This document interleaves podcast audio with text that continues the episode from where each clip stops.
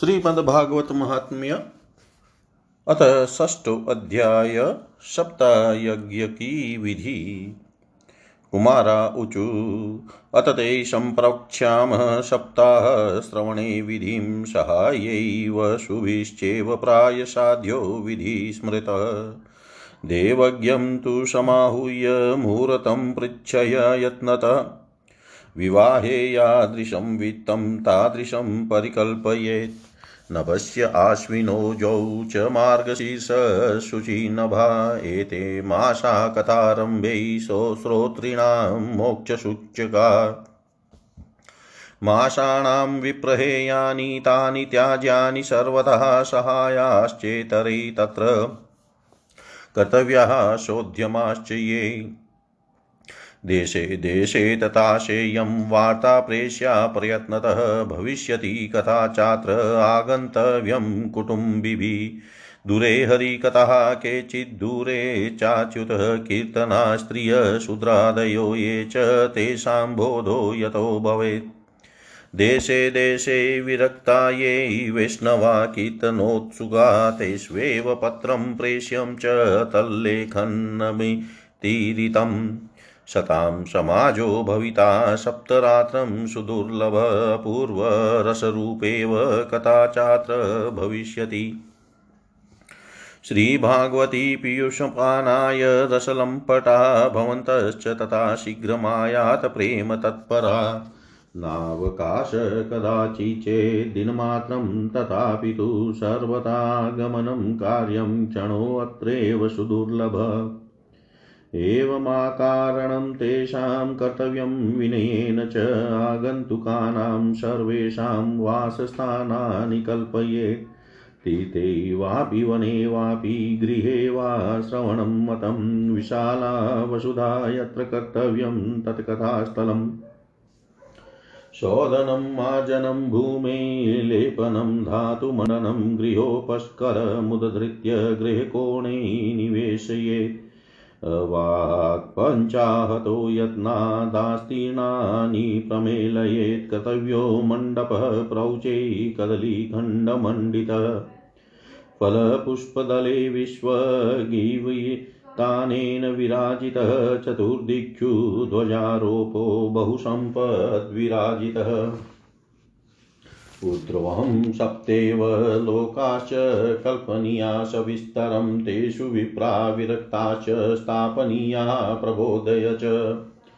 पूर्वं तेषामासनानि कर्तव्यानि यतोत्तरम् वक्तुश्चापि तदा दिव्यमासनं परिकल्पयेत् उदङ्मुखो भवेद्वक्ता, श्रोता वै प्राङ्मुखस्तदा प्राङ्मुखश्चेद भवेद्वक्ता, श्रोता चोदङ्मुखस्तथा अथवा पूर्वदिग्येया पूज्यपूजकमध्यत श्रोतॄणामागमे प्रोक्ता देशकालादिको विधेय్ विरक्तो वैष्णवो विप्रो वेदशास्त्रविशुधिकृत दृष्टान्तकुशलो धीरो। वक्ता कार्योऽवतीनिः स्पृह।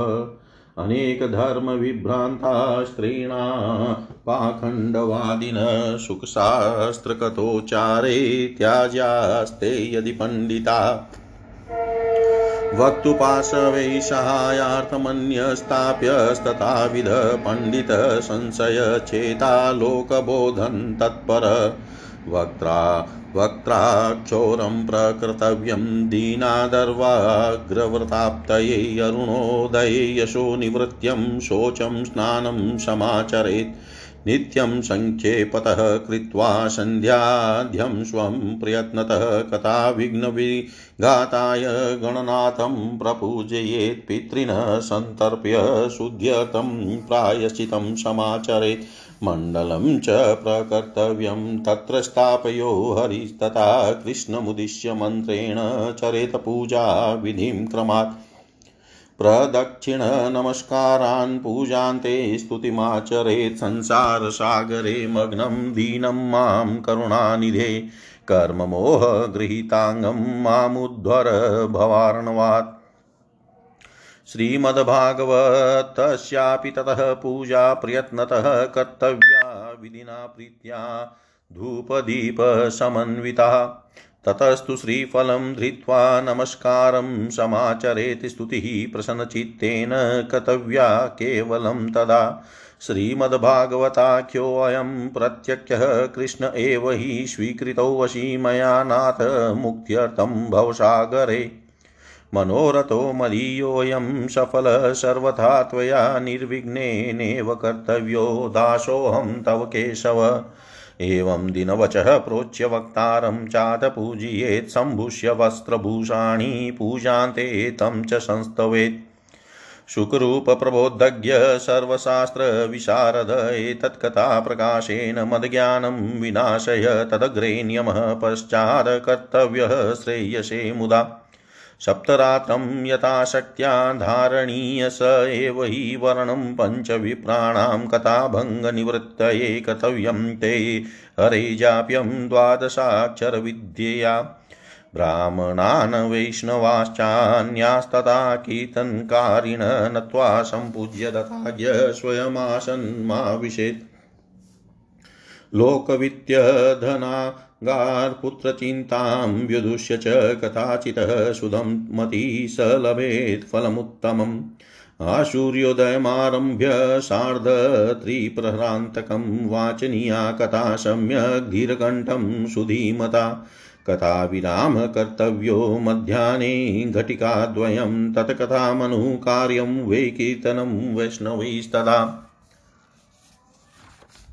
मलमूत्रजयार्थं हि लघ्वाहारसुखावः हविष्यान्नेन कर्तव्यो हि एकवारं कथार्थिना उपोष्य सप्तरात्रं वै शक्ति चेत् शृणुया तदा घृतपाय घृतपानं पयपानं कृत्वा वै शृणुयात् सुखम् फलाहारेण वा भाव्यमेकभुक्तेन वा पुनः सुखसाध्यं भवेद्यतु कर्तव्यं श्रवणाय तत्।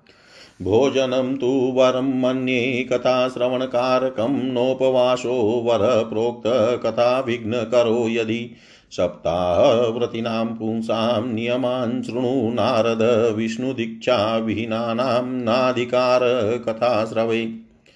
ब्रह्मचर्यमदः सुप्तिः पत्रावल्यां च भोजनं कथासमाप्तो भुक्तिं च कुर्या नित्यं कथाव्रती। द्विदलं मधुतेलं च गरिष्ठानं तथैव च भावदुष्टं पर्युषितं जय्यां नित्यं कथाव्रती। कामं क्रोधं मदं मानं मत्सरं लोभमेव च दम्भं मोहं तथा द्वेषं दुर्ये च कथाव्रती। वेदवैष्णवविप्राणां गुरुगोव्रतीनां तथा स्त्रीराजमहतां निन्दां वर्जयेद् कथाव्रती। रजस्वालान्त्यजमलै च पतितवाप्रात्यकैस्तथा द्विज द्विङ्वेदभावे च न वदेद्य कथाव्रती सत्यं शोचं दयां मौनमार्जवं विनयं तथा उदारमानसं तद्वदेवं कुर्यात् कथाव्रती दरिद्रश्च क्षयीरोगी निर्भाग्य पापकर्मवाननपेत्। अनपत्यो मोक्षकाम शृणुया च कथामिमाम् अपुष्पा काकवन्द्या च वन्द्या या च मृताभृका स्रवद्गर्भा च या नारी तथा श्राव्या प्रयत्नतः। एतेषु विधिना श्रावै तदक्षयतरं भवेत्तत्युत्तमा कथा दिव्या कोटियज्ञफलप्रदा। एवं कृत्वा व्रतविद्धिमुद्यापनमथाचरे जन्माष्टमी व्रतमिव कर्तव्यं फलकाङ्क्षिभिः। अङ्किञ्चनेषु भक्तेषु प्रायो नोद्यापनाग्रह श्रवणेनैव पूतास्ते निष्कामा वैष्णवायतः। एवं नगाः यज्ञै यस्मिन् समाप्ते श्रोतृभिस्तदा पुस्तकस्य च वक्तुश्च पूजाकार्यातिभक्तितः। प्रसादतुलसीमाला श्रोतृभ्यश्चातदीयतां मृदङ्गताललितं कर्तव्यं कीर्तनं ततः। जयशब्दं नमः शब्दं, शङ्खशब्दं च कारयेत् विप्रेभ्यो याचकेभ्यश्च वितमनं च दीयताम्। विरक्तश्चेद् भवेत् श्रोता गीतावाच्या परेहनि गृहस्थश्चेत्तदा होम कर्तव्यकर्मशान्तये। प्रतिश्लोकं तु जूयाद्विविधिना दशमस्य च पायसं मधुसर्पिश्च तिलानादिक्संयुतम् अथवा हवनं कुर्याद् गायत्र्या सुसमाहित तन्मयत्वात् पुराणस्य परमस्य च तत्त्वतः।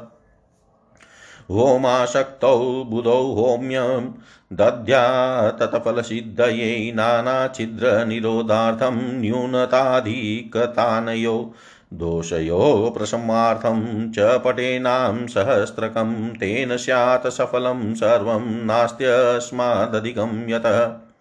द्वादशः ब्राह्मणान् पश्चाद् भोजयेन्मधुपायसै दद्यात् सुवर्णं धेनुं च व्रतपूर्णत्वहेतवै।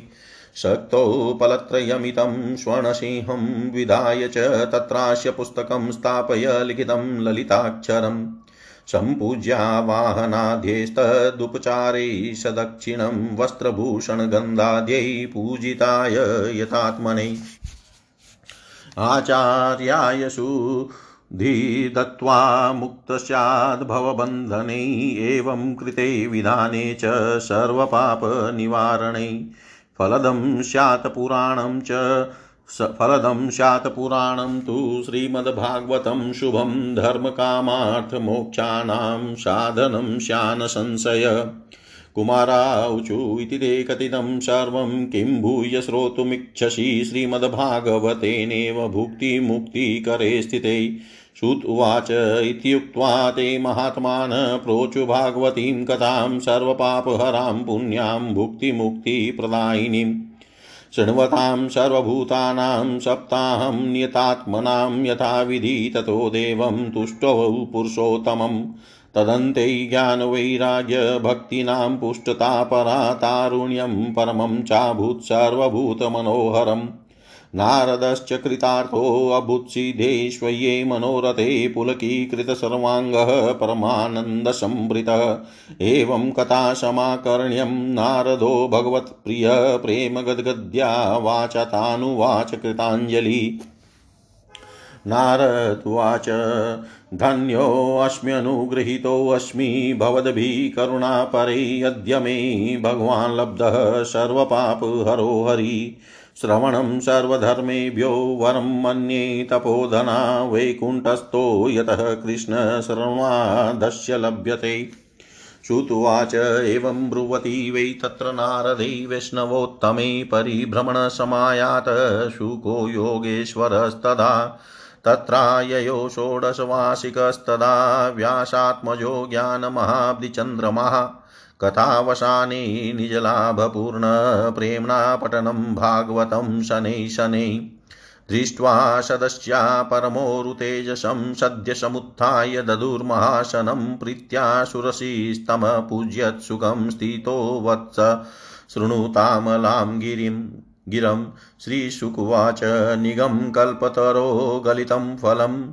सुखमुखादमृतद्रवसंयुतं पिबत भागवतं रसामालयं मुहुरको रसिका भुवि भावुका धर्मप्रोञ्जितकैतवोऽत्र प्रमो निर्मत्सराणां सताम् वेद्यं वास्तवमत्र विस्तु वस्तु शिवदं तापत्रयोन्मूलनम् श्रीमद्भागवते महामुनिकृते किं वा परैरीश्वर सद्यो हि उद्यवरुद्धत्येऽत्र अत्र शुश्रूषुभिस्तक्षणात् श्रीमद्भागवतं पुराणतिलकं यद्वैष्णवानां धनं यस्मिन् पारमहंस्यमेवममलं ज्ञानं परं गीयते। यत्र ज्ञानविरागभक्तिसहितं निष्कर्मया विष्कृतं तच्छृण्वन् पठनविचारन् परो भक्त्या विमुच्ये नरः।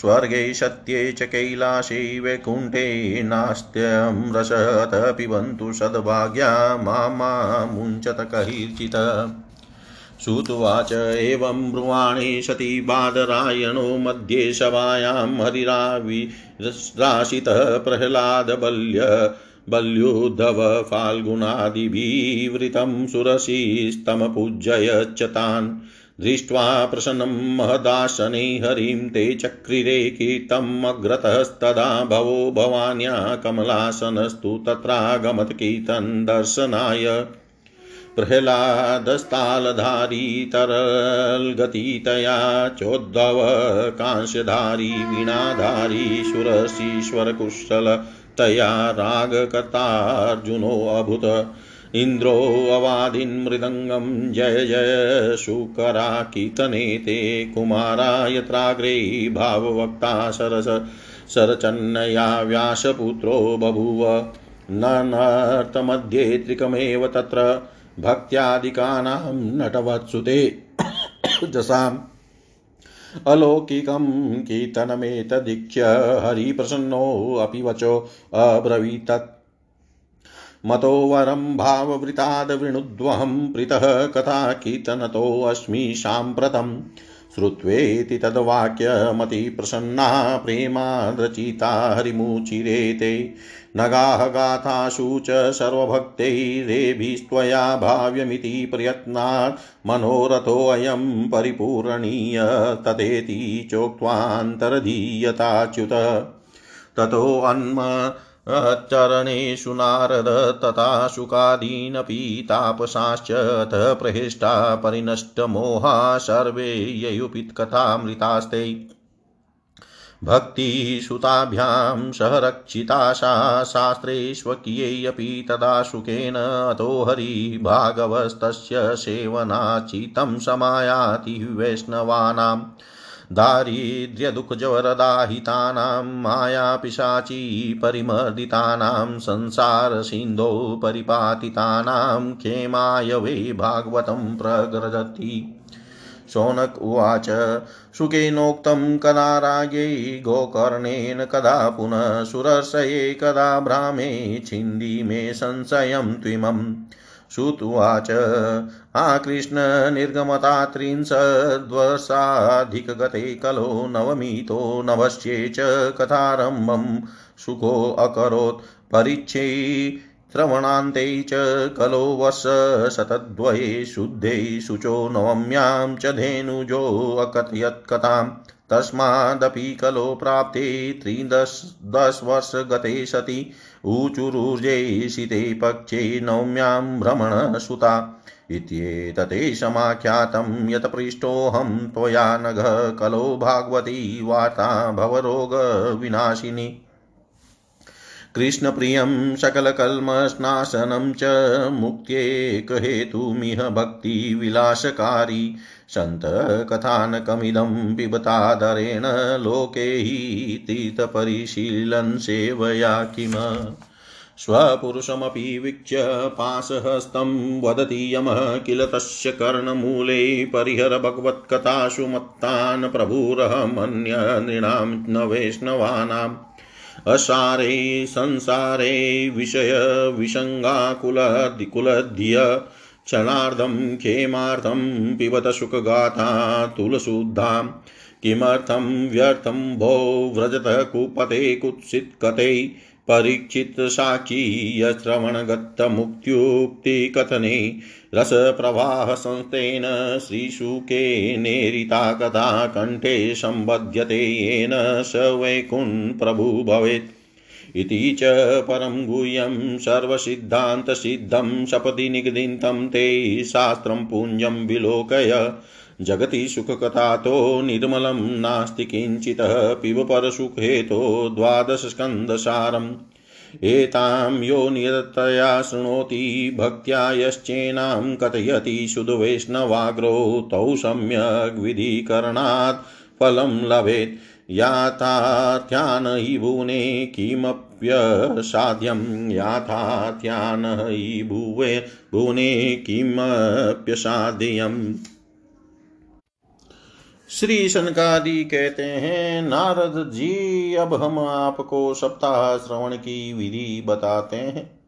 यह विधि प्राय लोगों की सहायता और धन से साध्य कही कही गई है। पहले तो यत्न पूर्वक ज्योतिषी को बुलाकर मुहूर्त पूछना चाहिए तथा विवाह के लिए जिस प्रकार धन का प्रबंध किया जाता है, उस प्रकार ही धन की व्यवस्था इसके लिए करनी चाहिए। कथा आरंभ करने में भाद्रपद आश्विन कार्तिक, मार्गशीर्ष, आषाढ़ और श्रावण, ये छह महीने श्रोताओं के लिए मोक्ष की प्राप्ति के कारण है। देवर्षे इन महीनों में भी भद्रा व्यतिपात आदि कुयोगों को सर्वथा त्याग देना चाहिए तथा दूसरे लोग जो उत्साही हो, उन्हें अपना सहायक बना लेना चाहिए। फिर प्रयत्न करके देश देशांतरों में यह संवाद भेजना चाहिए कि यहाँ कथा होगी। सब लोगों को सपरिवार पधारना चाहिए। जो स्त्री और शूद्रादि भगवत कथा एवं संकीर्तन से दूर पड़ गए हैं, उनको भी सूचना हो जाए, ऐसा प्रबंध करना चाहिए। देश देश में जो विरक्त वैष्णव और हरि कीर्तन के प्रेमी हो, उनके पास निमंत्रण पत्र अवश्य भेजें, उसे लिखने की विधि इस प्रकार बताई गई है। महानुभावों यहाँ सात दिन तक सतपुरुषों का बड़ा दुर्लभ समागम रहेगा और अपूर्व रसमयी श्रीमद भागवत की कथा होगी। आप लोग भगवत रस के रसिक हैं, अतः श्री भगवान भागवतामृत का पान करने के लिए प्रेम पूर्वक शीघ्र ही पधारने की कृपा करें।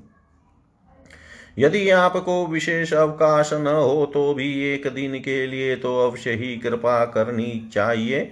क्योंकि यहाँ का तो एक क्षण भी अत्यंत दुर्लभ है। इस प्रकार विनय पूर्वक उन्हें निमंत्रित करें और जो लोग आए, उनके लिए यथोचित निवास स्थान का प्रबंध करें। कथा का श्रवण किसी तीर्थ में, वन में अथवा अपने घर पर ही अच्छा माना गया है। जहाँ लंबा चौड़ा मैदान हो, वही कथा स्थल रखना चाहिए। भूमि का शोधन, मार्जन और लेपन करके रंग बिरंगी धातुओं से चौक पूरे। घर की सारी सामग्री उठाकर एक कोने में रख दें। पाँच दिन पहले से ही यत्न पूर्वक बहुत से बिछाने के वस्त्र एकत्र कर लें तथा केले के खम्भों से सुशोभित एक ऊँचा मंडप तैयार कराएँ। उसे सब और फल पुष्प पत्र और चंदों से अलंकृत करें और चारों ओर झंडियाँ लगाकर तरह तरह के सामानों से सजा दें। उस मंडप में कुछ ऊंचाई पर सात विशाल लोकों की कल्पना करें और उनमें विरक्त ब्राह्मणों को बुला बुला कर बैठाए। आगे की और उनके लिए वहाँ यथोचित आसन तैयार रखें। इनके पीछे वक्ता के लिए भी एक दिव्य सिंहासन का प्रबंध करें। यदि वक्ता का मुख उत्तर की ओर रहे तो श्रोता पूर्वाभिमुख होकर बैठे, और यदि वक्ता पूर्वाभिमुख रहे तो श्रोता को उत्तर की ओर मुख करके बैठना चाहिए। अथवा वक्ता और श्रोता को पूर्व मुख होकर बैठना चाहिए। देश काल आदि को जानने वाले महानुभावों ने श्रोता के लिए ऐसा ही नियम बताया है। जो वेद शास्त्र की स्पष्ट व्याख्या करने में समर्थ हो, तरह तरह के दृष्टांत दे सकता हो, तथा विवेकी और अत्यंत निष्प्रह हो, ऐसे विरक्त और विष्णु भक्त ब्राह्मण को वक्ता बनाना चाहिए। श्रीमद् भागवत के प्रवचन में ऐसे लोगों को नियुक्त नहीं करना चाहिए, जो पंडित होने पर भी अनेक धर्मों के चक्कर में पड़े हुए स्त्री लंपट एवं पाखंड के प्रचारक हो। वक्ता के पास ही उसकी सहायता के लिए एक वैसा ही विद्वान और स्थापित करना चाहिए। वह भी सब प्रकार के संशयों की निवृत्ति करने में समर्थ और लोगों को समझाने में कुशल हो। कथा प्रारंभ के दिन से एक दिन पूर्व व्रत ग्रहण करने के लिए वक्ता को क्षोर करा लेना चाहिए। तथा अरुणोदय के समय शोच से निवृत्त होकर अच्छी तरह स्नान करे और संध्यादि अपने नित्य कर्मों की संक्षेप से समाप्त करके कथा के विघ्नों की निवृत्ति के लिए गणेश जी का पूजन करे। तदनंतर पितृगण का तर्पण कर पूर्व पापों की शुद्धि के लिए प्रायश्चित करे और एक मंडल बनाकर उसमें श्री हरि को स्थापित करे। फिर भगवान श्री कृष्ण को लक्ष्य करके मंत्रोच्चारण पूर्वक क्रमशः षोडशोपचार विधि से पूजन करे और उसके पश्चात प्रदीक्षिणा और नमस्कार आदि कर इस प्रकार स्तुति करे। करुणा निधान, मैं संसार सागर में डूबा हुआ और बड़ा दीन हूँ। कर्मों के मोहरूपी ग्रह ने मुझे पकड़ रखा है। आप इस संसार सागर से मेरा उद्धार कीजिए। इसके पश्चात धूप, दीप आदि सामग्रियों से श्रीमद् भागवत की भी बड़े उत्साह और प्रीति पूर्वक विधि विधान से पूजा करें। फिर पुस्तक के आगे नारियल रखकर नमस्कार करें और प्रश्न चित्त से इस प्रकार स्तुति करे। श्रीमद्भागवत के रूप में आप साक्षात श्री कृष्णचंद्र ही विराजमान है। नाथ मैंने भवसागर से छुटकारा पाने के लिए आपकी शरण ली है। मेरा यह मनोरथ आप बिना किसी विघ्न बाधा के सांगोपांग पूरा करे, केशव में आपका दास हूँ। इस प्रकार दिन वचन कहकर फिर वक्ता का पूजन करे, उसे सुंदर वस्त्राभूषणों से विभूषित करे और फिर पूजा के पश्चात उसकी इस प्रकार स्तुति करे। सुख स्वरूप भगवान आप समझाने की कला में कुशल और सब शास्त्रों में पारंगत है। कृपया इस कथा को प्रकाशित करके मेरा ज्ञान दूर करें।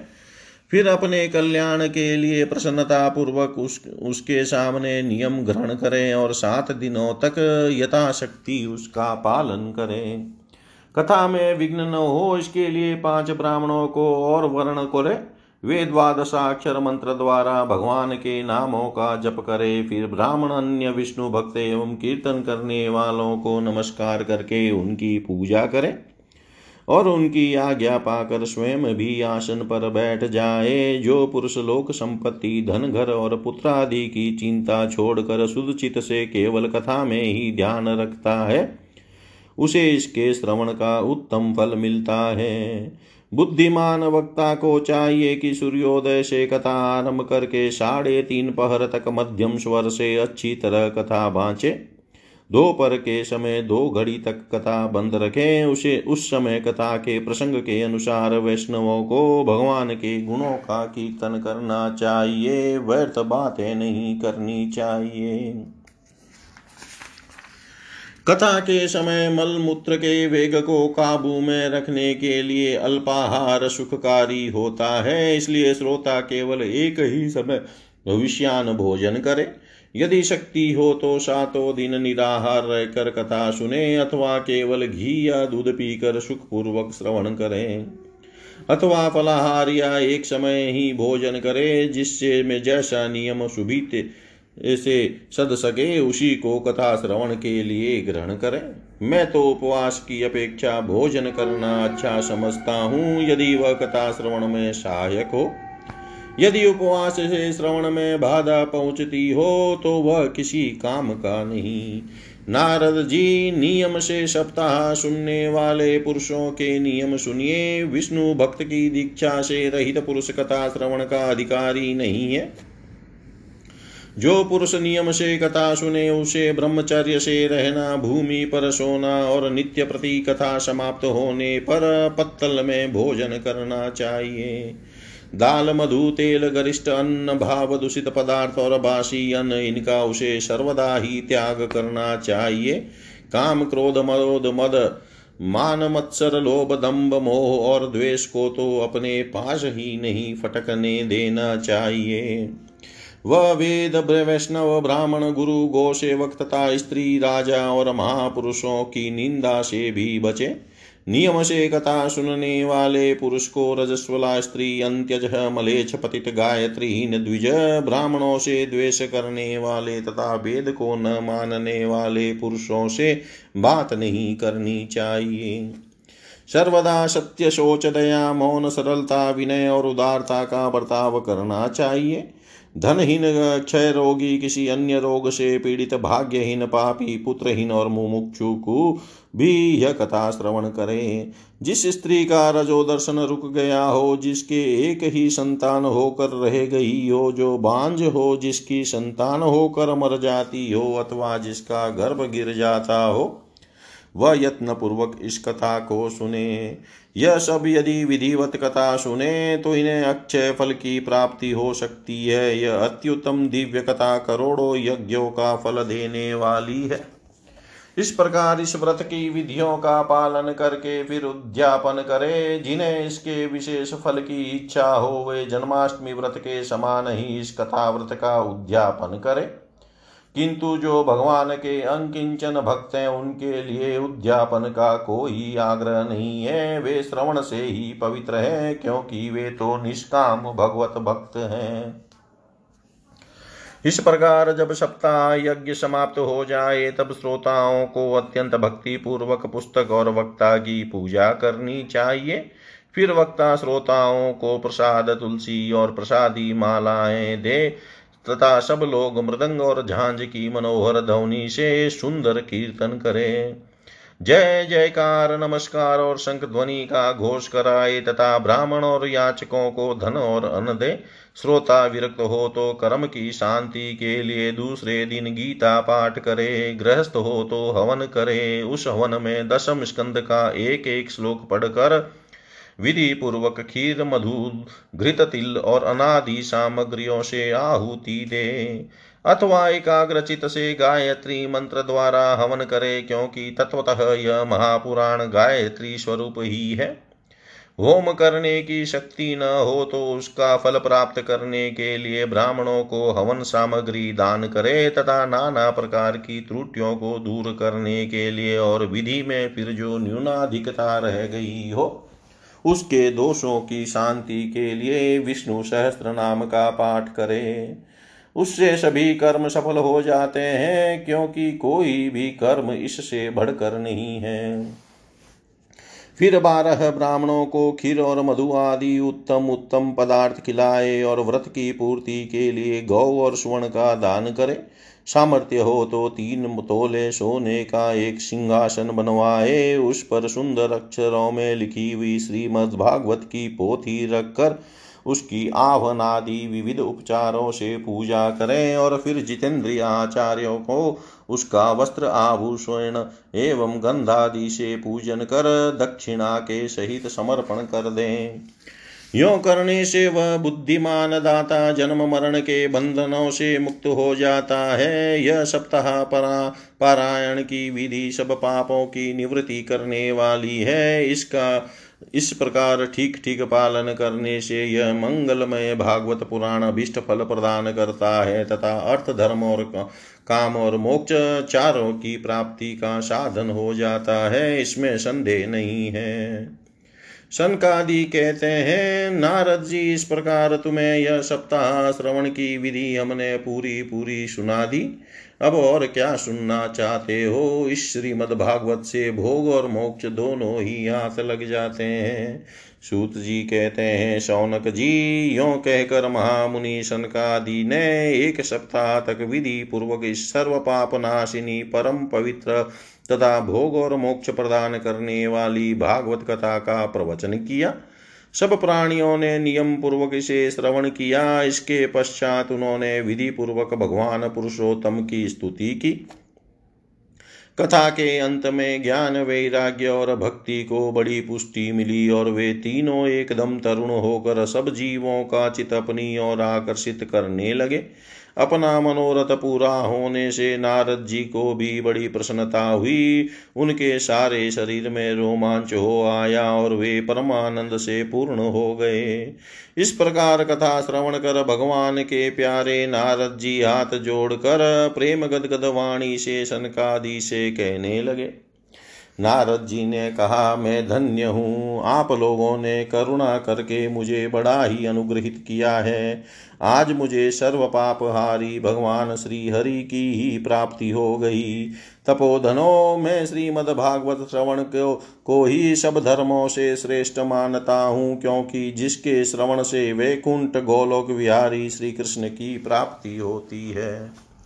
सूत जी कहते हैं, शौनक जी, वैष्णव श्रेष्ठ नारद जी यो कह ही रहे थे कि वहाँ घूमते फिरते योगेश्वर सुखदेव जी आ गए। कथा समाप्त होते ही व्यास नंदन श्री सुखदेव जी वहाँ पधारे। सोलह वर्ष की सी आयु, आत्मलाभ से पूर्ण ज्ञान रूपी महासागर का संवर्धन करने के लिए चंद्रमा के समान वे प्रेम से धीरे धीरे श्रीमद्भागवत का पाठ कर रहे थे। परम तेजस्वी सुखदेव जी को देख कर सारे सभासद झटपट खड़े हो गए और उन्हें एक ऊँचे आसन पर बैठाया। फिर देवर्षि नारद जी ने उनका प्रेम पूर्वक पूजन किया। उन्होंने सुख पूर्वक बैठ कर कहा, आप लोग मेरी निर्मल वाणी सुनिए। श्री सुखदेव जी बोले, रसिक एवं भावुक जन यह श्रीमद भागवत वेद रूप कल्प वृक्ष का परिपक्व फल है।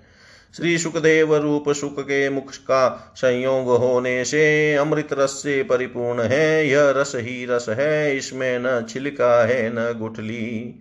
यह इसी लोक में सुलभ है, जब तक शरीर में चेतना रहे, तब तब आ, तब तक आप लोग बार बार इसका पान करें।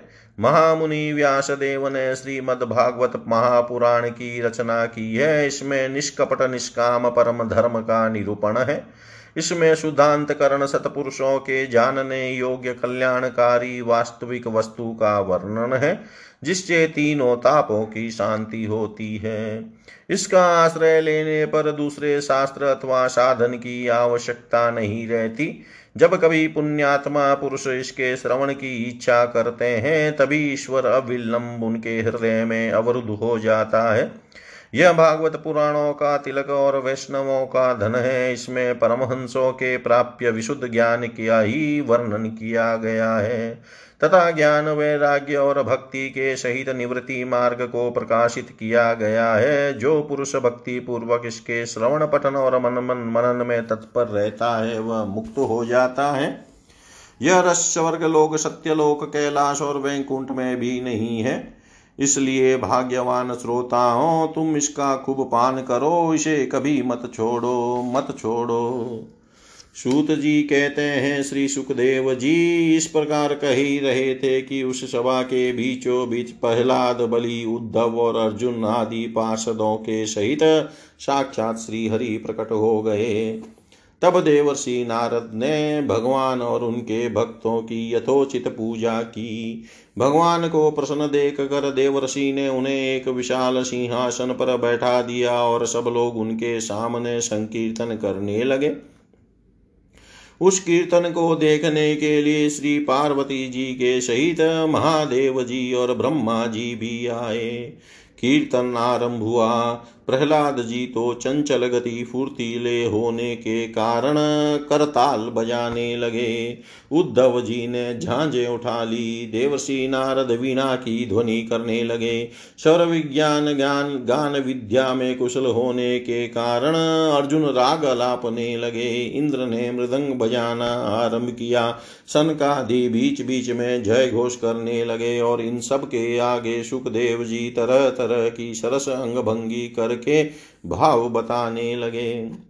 इन सब के बीच में परम तेजस्वी भक्ति ज्ञान और वैराग्य नटों के समान नाचने लगे। ऐसा अलौकिक कीर्तन देखकर भगवान प्रसन्न हो गए और इस प्रकार कहने लगे, मैं तुम्हारी इस कथा और कीर्तन से बहुत प्रसन्न हूँ। तुम्हारे भक्ति भाव ने इस समय मुझे अपने वश में कर लिया है।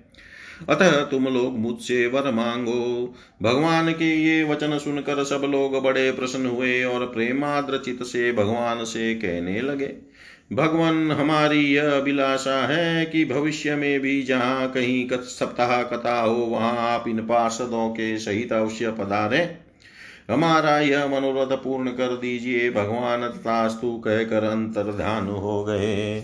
इसके पश्चात नारद जी ने भगवान तथा उनके पार्षदों के चरणों को लक्ष्य करके प्रणाम किया और फिर सुखदेव जी आदि तपस्वियों को भी नमस्कार किया। कथामृत का पान करने से सब लोगों को बड़ा ही आनंद हुआ। उनका सारा मोह नष्ट हो गया। फिर वे सब लोग अपने अपने स्थानों को चले गए। उस समय सुखदेव जी ने भक्ति को उसके पुत्रों सहित अपने शास्त्र में स्थापित कर दिया। इसी से भागवत का सेवन करने से श्री हरि वैष्णवों के हृदय में आ विराजते हैं। जो लोग दरिद्रता के दुख ज्वर की ज्वाला से दग्ध हो रहे हैं, जिन्हें माया पिशाची ने रौंद डाला है, तथा जो संसार समुद्र में डूब रहे हैं, उनका कल्याण करने के लिए श्रीमद्भागवत सिंह नाद कर रहा है। शौनक जी ने पूछा सूत जी सुखदेव जी ने राजा परीक्षित को गौकर ने धुंधुकारी को और सनकादि ने नारद जी को किस किस समय यह ग्रंथ सुनाया था? मेरा संशय दूर कीजिए। सूत जी ने कहा, भगवान श्री कृष्ण के स्वधाम गमन के बाद कलयुग के तीस वर्ष से कुछ अधिक बीत जाने पर भाद्रपद मास की शुक्ला नवमी को सुखदेव जी ने कथा आरंभ की थी। राजा परीक्षित के कथा सुनने के बाद कलयुग के दो सौ वर्ष बीत जाने पर आषाढ़ मास की शुक्ला नवमी को गोकर्ण जी ने यह कथा सुनाई थी। इसके पीछे कलयुग के तीस वर्ष और निकल जाने पर कार्तिक शुक्ला नवमी से सनकादि ने कथा आरंभ की थी।